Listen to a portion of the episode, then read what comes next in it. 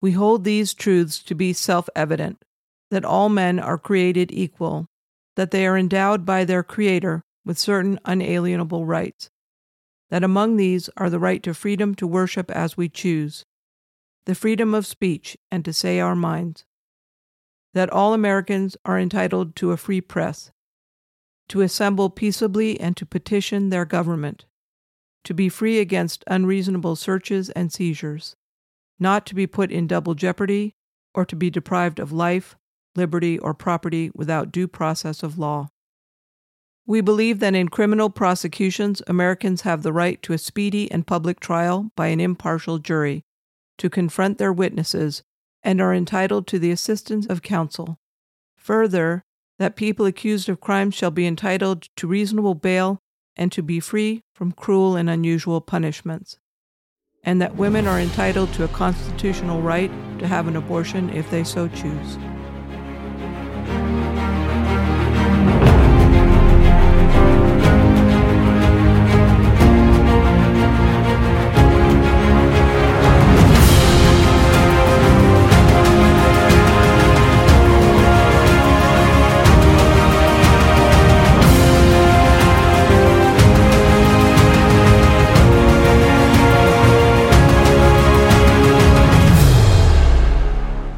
Welcome to Nero's Fiddle, Episode 43 The Mechanism of Democracy.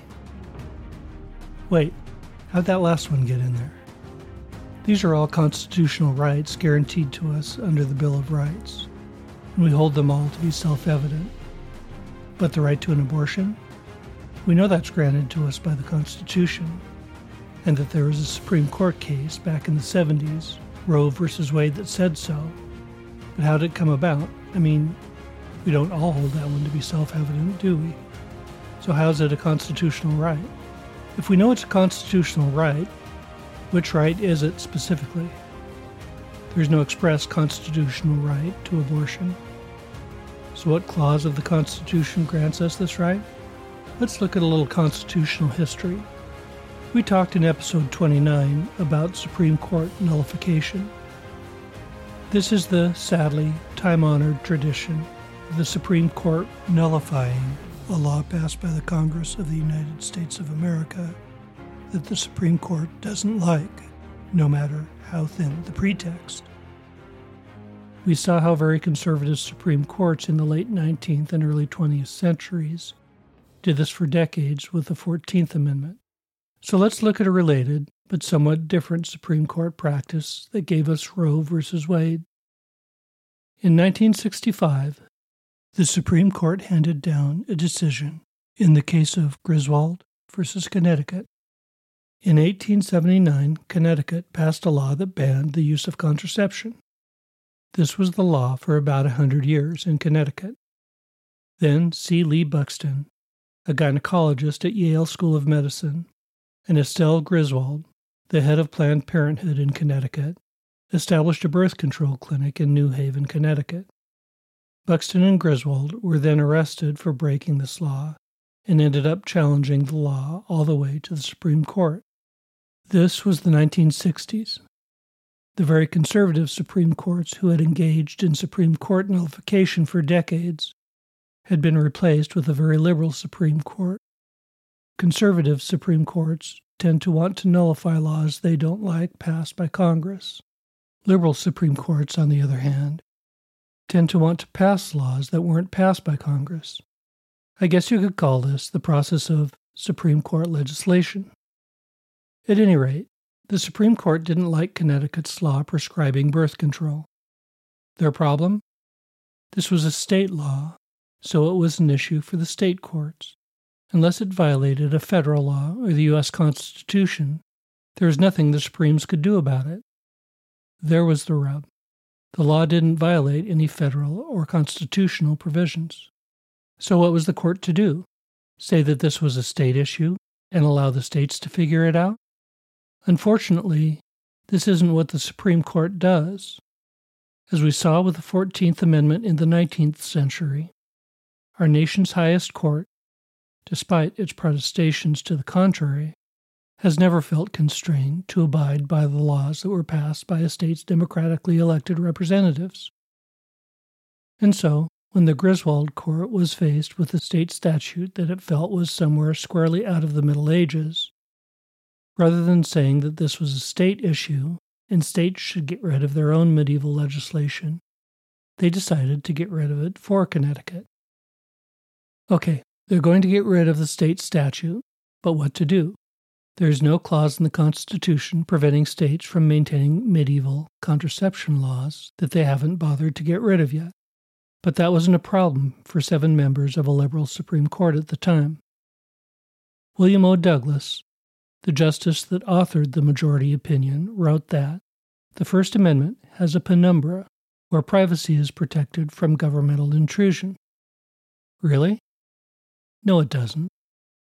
Penumbra, as Douglas used it here, means a gray area surrounding the written text. According to Douglas, this penumbra, that's not actually written into the text, includes a general right to privacy. Seriously? It's not there, no matter how hard you look. It was just a fiction created by Douglas so he could invalidate a law that he really didn't like. I agree with Douglas. It was a ridiculous law. But the mechanism of our Constitution provides for antiquated laws such as this to be repealed by state legislatures, not the Supreme Court. The First Amendment gives us our rights to freedom of religion, freedom of speech, and freedom of assembly, as well as the right to petition government. That's it. There's nothing close to a right to privacy anywhere in there. Actually, for the legal nerds out there, I think it's an interesting case to read. Other justices wanted desperately to get rid of Connecticut's ridiculous law, but knew how silly Justice Douglas's reasoning was, so they authored their own concurring opinions, agreeing with Douglas that the law should be overturned, but disagreeing on why. But honestly, None of them came up with any better justifications for overturning Connecticut's law than Justice Douglas did. So why have I spent so much time on this one opinion, striking down some medieval Connecticut anti contraception law? Because Griswold is the case that created a right to privacy out of whole cloth. When abortion came before a liberal Supreme Court in 1973, what did they base their decision on? The right to privacy articulated in Griswold, of course. Prior to the Roe v. Wade decision in 1973, the pro life movement was largely Catholic, with some support from Orthodox Jews. It was certainly something that was in the news, but as a burning national issue, it was way down the list. Abortion was legal in 20 states. The number had been growing as America continued to grow out of its mid century conservatism but Roe had a majority of seven of the nine members of the Supreme Court. Surely the remaining two members were enlightened justices who saw the folly in this. Well, one was Hugo Black, who had been a member of the KKK in his younger years, and who had written the decision in Korematsu versus United States, which upheld the law interning Japanese on the West Coast during World War II. So much for enlightened dissenting justices. Perhaps you could fit Potter Stewart, the other descending justice, into the category of enlightened justice, but one out of nine? That's only batting an average of 111. Okay, we'll come back to abortion. Let's look at gun rights for a moment. When I was a boy, guns were pretty common in the semi rural environment I grew up in. I didn't have anything more than a BB gun myself, but a lot of people I knew were hunters and had guns. Even for me, it was not uncommon for me to use my uncle's 22 when I was helping him on his farm, attempting to get rid of the muskrats that were burrowing into the irrigation ditch, etc. In this environment, the National Rifle Association was well known and respected as a supportive association for hunters and sportsmen. Then, in 1991, Wayne LaPierre became the spokesman for the National Rifle Association a position he continues to hold today. The NRA's days of primarily focusing on sporting guns were over. LaPierre learned that he could greatly increase his fundraising by frightening gun owners and convincing them that gun hating liberals were out to get their guns. I met one ardent gun enthusiast early in 2009 after Obama had been elected to his first term. He was terrified about losing his guns and surprised I didn't know the source of his anxiety. I subsequently learned that LaPierre had been telling his NRA members that Obama was out to gut the Second Amendment. Obama's alleged 10 point plan included such gems as banning the use of firearms for home defense, banning the manufacture, sale, and possession of handguns, and closing down 90% of the gun shops in America. Of course, none of this was on Obama's agenda. In fact, the Brady Center to Prevent Gun Violence had called Obama's record on gun control an abject failure. But pretending otherwise was pure gold for NRA's fundraising at the time. How much do LaPierre and the NRA believe their claims? Well, we can't know for sure, but here's what we know. As CEO of the NRA, Wayne LaPierre is now embroiled in a massive scandal for allegedly diverting millions of dollars of NRA funds to finance his lavish lifestyle, including his attempts to buy what Fox News has called a mansion in Texas purchased for his family, and spending $270,000 on clothing between 2004 and 2017. This is not to mention having NRA funded travel, including a stay in the Bahamas after the Sandy Hook shootings trips to Italy and Budapest, and travel via chartered private jet. All of this has landed the NRA at the butt end of a lawsuit in New York, where the NRA is chartered and where the Attorney General is attempting to shut them down. Okay, but what about the Supreme Court and the NRA's vaunted Second Amendment? Before LaPierre's hyperbolic and overblown claims of liberal elites wanting to deprive every good American of their guns, Second Amendment rights were just never a big thing. To the extent that the issue had been litigated before the Supreme Court, the court had always held that the amendment meant just what it said. Here's the wording of the Second Amendment A well regulated militia, being necessary to the security of a free state, the right of the people to keep and bear arms shall not be infringed. The Second Amendment is the only amendment in the Bill of Rights that has a preliminary clause declaring the purpose of the amendment. That is, the purpose of the amendment was to provide armaments for the country's militia. What is the militia? Today it's the National Guard, which doesn't even allow you to bring your own arms to train or to fight.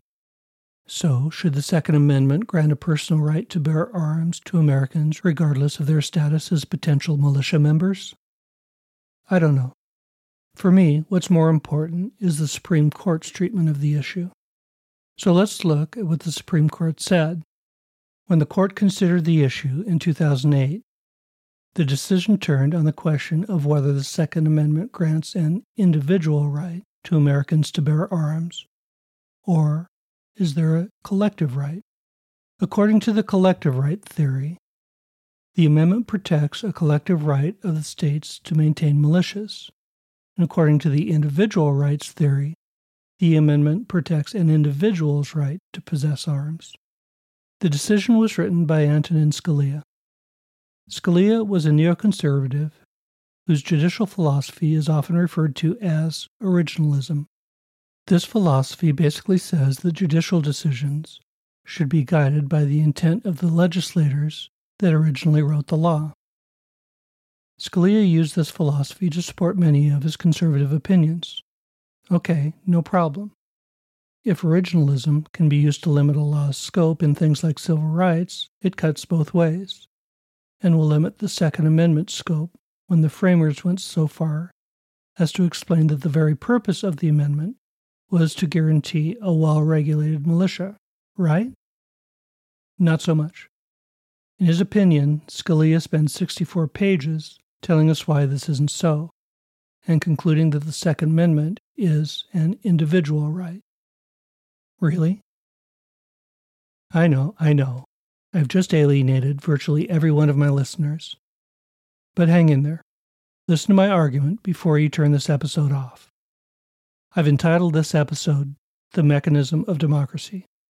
So, what is the mechanism of democracy? We've talked about what I've termed the power of chaos. That is, the amazing results that have accrued to societies that have adopted democratic governments. How, when thousands and thousands of actors are engaged in many millions of transactions, conversations, debates, and arguments in an attempt to craft the best possible battery of laws with which to govern a country, the results are amazing advancements over contemporary non democratic societies of the day. We saw this happen in ancient Athens and in ancient Rome. Unfortunately, the draw of supreme rule was too strong, and the lessons of Athens and Rome would be forgotten until the U.S. tried its famous experiments with democracy and capitalism, beginning in 1776. Eventually, this resulted in the largest economy in the world and the great expansion of civil liberties we saw in the 1960s and 70s. Okay, but what about slavery? The fact that women couldn't vote in this country for longer than they've been able to vote, child labors in the 1800s, and a Supreme Court that, with decisions like Lochner versus New York in 1905, held that states could not even enact anti sweatshop legislation because, of all things, protecting workers from inhumane working conditions would violate the 14th Amendment. That's my argument. Winston Churchill once allegedly quipped Americans will always do the right thing after they've exhausted all the other options. We've watched the mechanism of democracy in action.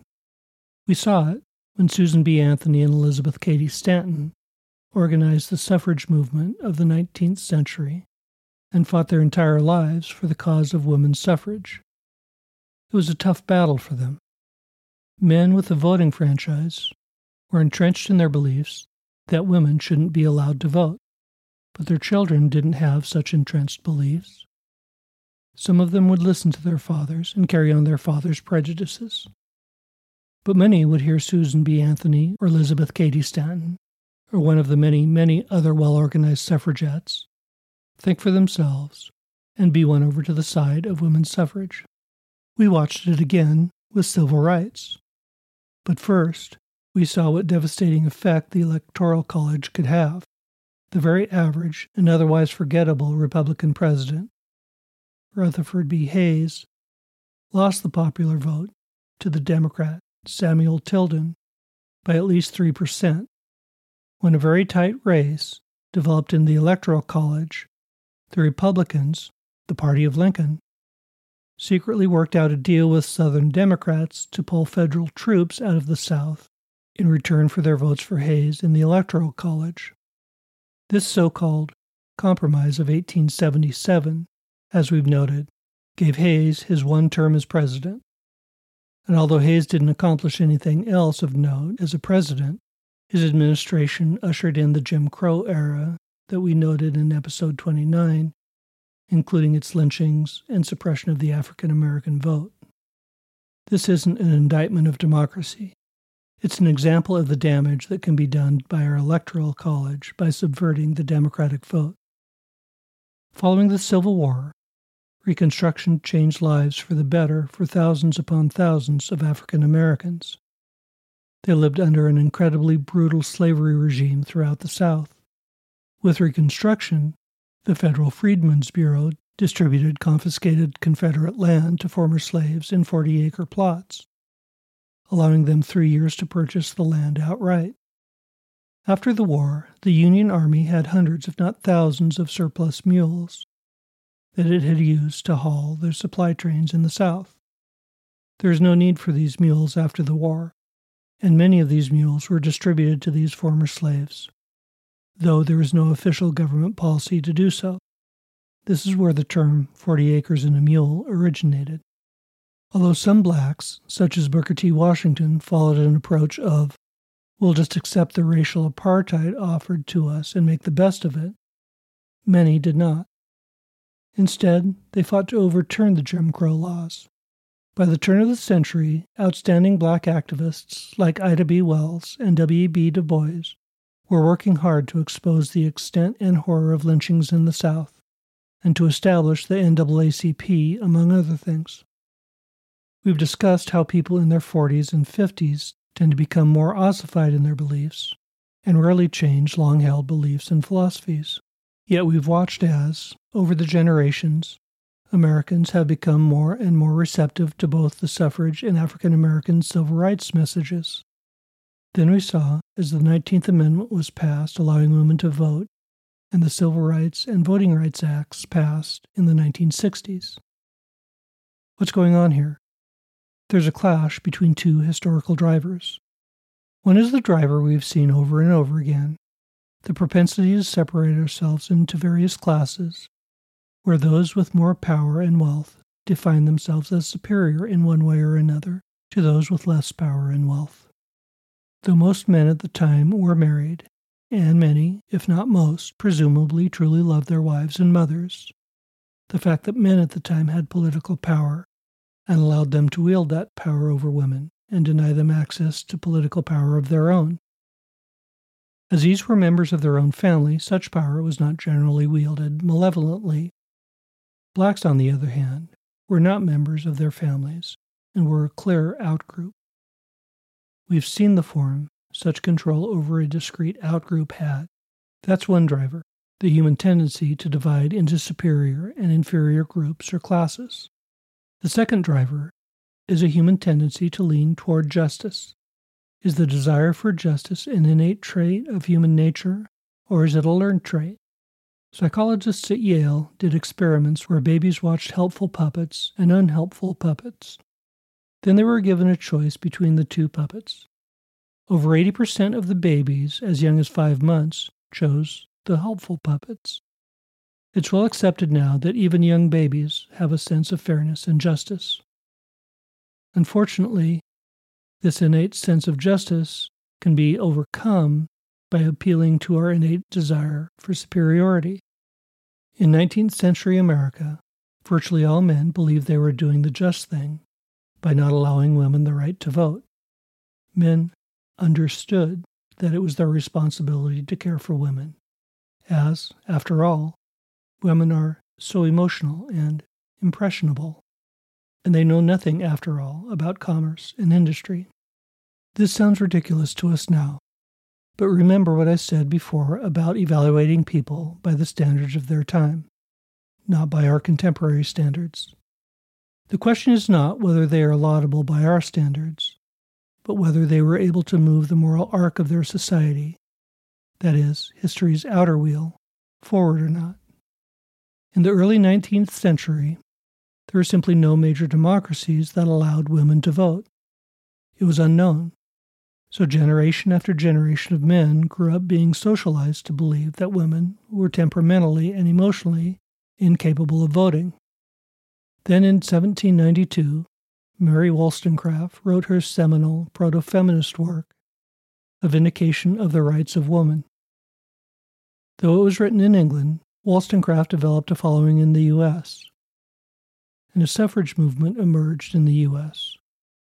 It was minimal at first. After generations of socialization and concentration of political power in the hands of males, who would take this suffrage movement seriously?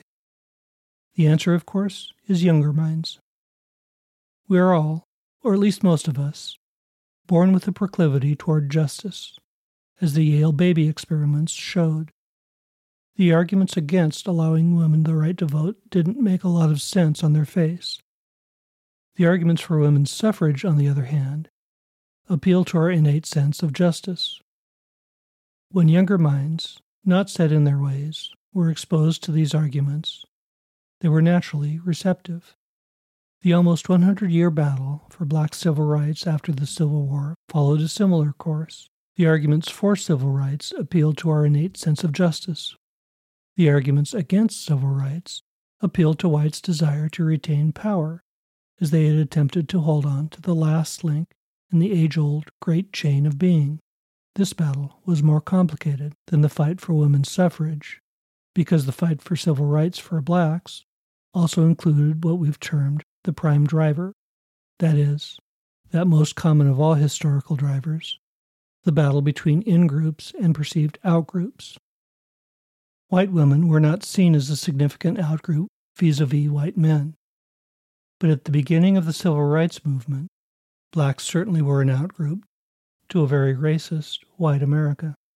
This, then, is the mechanism of democracy in action. The point is not that the Civil Rights and Voting Rights Act were passed or that women got the right to vote, but once women got the right to vote, very few men continued to believe that they should then be denied this right. That once the Civil Rights and Voting Rights Acts were passed, old Jim Crow attitudes began to disappear outside the South. When I was very young, racist jokes were acceptable in white society. By the time I was in college, they were unthinkable. The severe prejudice that allowed Jim Crow to survive, the belief that blacks should be segregated from whites, this is never again been a serious argument in American politics. No doubt about it, the mechanism of democracy works slowly, often painfully slowly. Elizabeth Cady Stanton, Susan B. Anthony, W.E.B. Du Bois, Ida B. Wells. None of them lived to see the fruits of their life's work realized, as was the case with so many of the abolitionists who began speaking out against slavery in the 1700s. Each generation is given its own particular challenge to which they will apply the mechanism of democracy. If you're lucky enough to be alive toward the end of a cycle of democratic change, you may see great change come all at once. If you find yourself at the beginning of a cycle of democratic change, you may work all your life for what may seem only incremental change. Yet this seemingly incremental change can be incredibly important. In such work are the seeds of major social movements planted.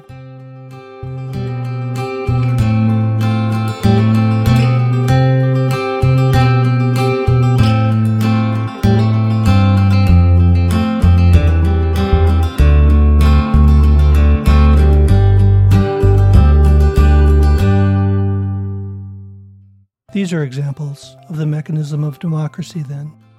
Members of a democratic society see a social evil in society and start a movement to overturn that evil.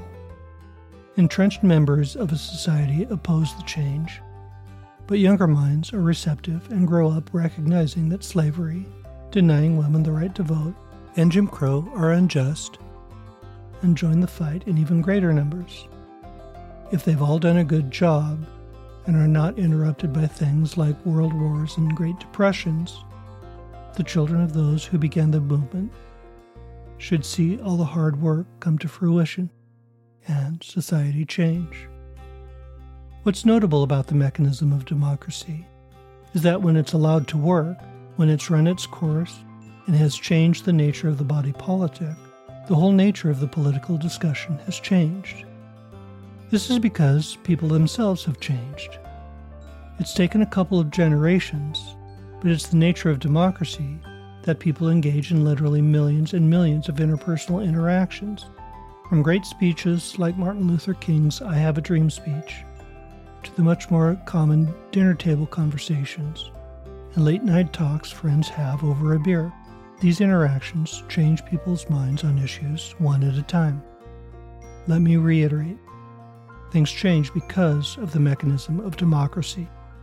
That is, this ongoing debate that happens in a democratic country when a particular social or political issue is being discussed, debated, argued over, deliberated, contested, and fought over, over and over again in small venues, from two people discussing an issue to national marches and demonstrations. It takes so long because adults who have established their lives rarely change deeply held beliefs. Yet younger people do, and are often willing to listen to new ideas that challenge long established orders. It also takes so long because people with political power rarely want to cede some of their power to traditionally less powerful groups, especially outgroups. Yet, the mechanism of democracy is generally successful, not simply in achieving a more just result. A benevolent dictator could do that, but in changing the hearts of the people of the democracy to be more compassionate and to embrace the new change, whether it be women's suffrage, the Civil Rights Act, or gay marriage. Society achieves greater justice because people believe more deeply in justice. not because justice has been imposed on them. Thanks for hearing me out. I know that when you began this episode, you were probably a true believer in the result of either Roe v. Wade or the District of Columbia versus Heller Second Amendment case. I'm not going to take a stand because my belief is in the process of democracy, that is, the mechanism of democracy. The mechanism of democracy is long and messy, and, as Winston Churchill noted, usually gets things wrong before it gets things right. But when it gets things right, it not only finds the just result, but the debate that led to the result has convinced a new generation of the justness of that result, a belief that is then passed down to all subsequent generations. When Roe v. Wade was decided, it was mostly Catholics and a few Orthodox Jews that opposed abortion. It hadn't become an evangelical cause yet. But then came Roe, and the evangelicals were told that they had no voice in the matter. There was no use in even talking about it. It had been decided for them. Of all the issues in American democracy, this one was off the table. How did they react? It's human nature to fight if you're told you can't even have a voice in an important issue. They've been fighting ever since. Now, Donald Trump has appointed three conservative justices to the Supreme Court so there's a strong conservative majority on the court. Did Roe resolve the question of abortion in the U.S.? Or did it switch the battleground to who can create a majority of liberals or conservatives on the court to either uphold or overturn Roe?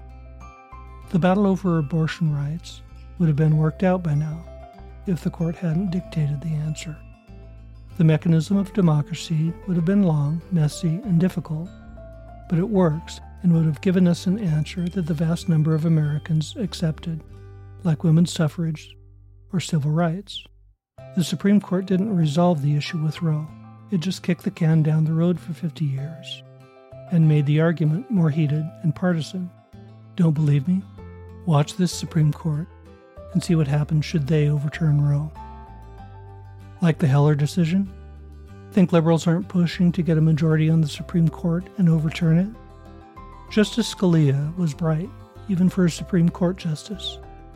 He did a good job crafting an argument that the Second Amendment was an individual right, probably about as good as could be done. The problem is that to do this, he had pretty much to hold that the entire first clause, a well regulated militia being necessary to the security of a free state, was surplus verbiage, something that had never been done before in the history of constitutional law. The current, more conservative makeup of the Supreme Court will change at some point. That's the nature of things. Think another, more liberal justice, under pressure caused by people fed up by more mass shootings, couldn't craft an even more convincing opinion, holding that the Second Amendment is a collective right? For five decades, liberals have praised the Burger Court for its decision in Roe. But that's short sighted to ask the Supreme Court to create a right out of whole cloth like this is to ask for the right, right now, but to lay the true battle to be fought down the road with an even more determined foe who's been denied a democratic voice in an issue that may be dearer to them than any other. I hear a collective cry from my audience, but it isn't fair. It's simply unjust to ask women to return to the mindset of denying them reproductive freedom or perhaps to tell gun owners, once their right to possess guns has been given constitutional protection, to later strip it away. Yeah, I'd agree with all that. Life's not fair. It's been my argument all along. There's so much that's unjust in today's society, but it's unbelievably fairer than it was in ancient Athens.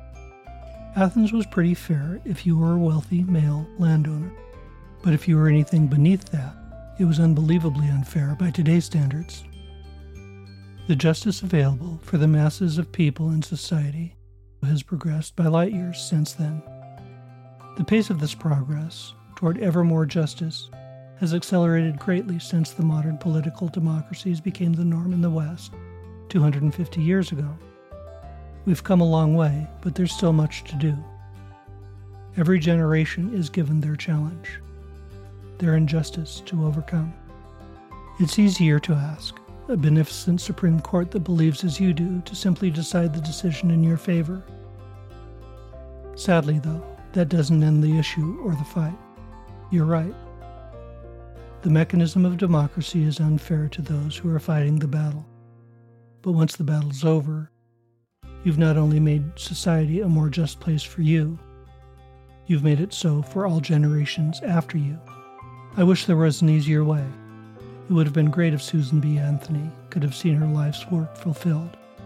It would have been nice if W.B. Du Bois didn't have to move to Accra to feel comfortable in his own skin and to live out his final years in Ghana. But that's the way it is with the mechanism of democracy. To each generation is given their challenge. Some live up to it, as the suffragettes of the 1910s did. Some fail to, as Rutherford B. Hayes and the post Reconstruction generation did. A lifetime of reading history has convinced me of one thing there's no simple answer. Our foreparents brought us democracy, it's up to us to embrace our place on the wheel of history and to do our part to move it one revolution forward. This can't be done by having a Supreme Court or any body with plenary powers dictating a result for us. It could only be done by embracing our place within the mechanism of democracy.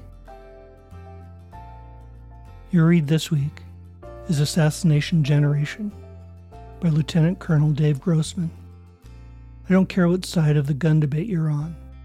If you care at all about guns, or the modern epidemic of mass shootings, you have to read this book. Once every generation or two, a book changes everything. Then there are those books that should, but haven't reached their critical mass yet. Please read this book. Enjoy. See you next week.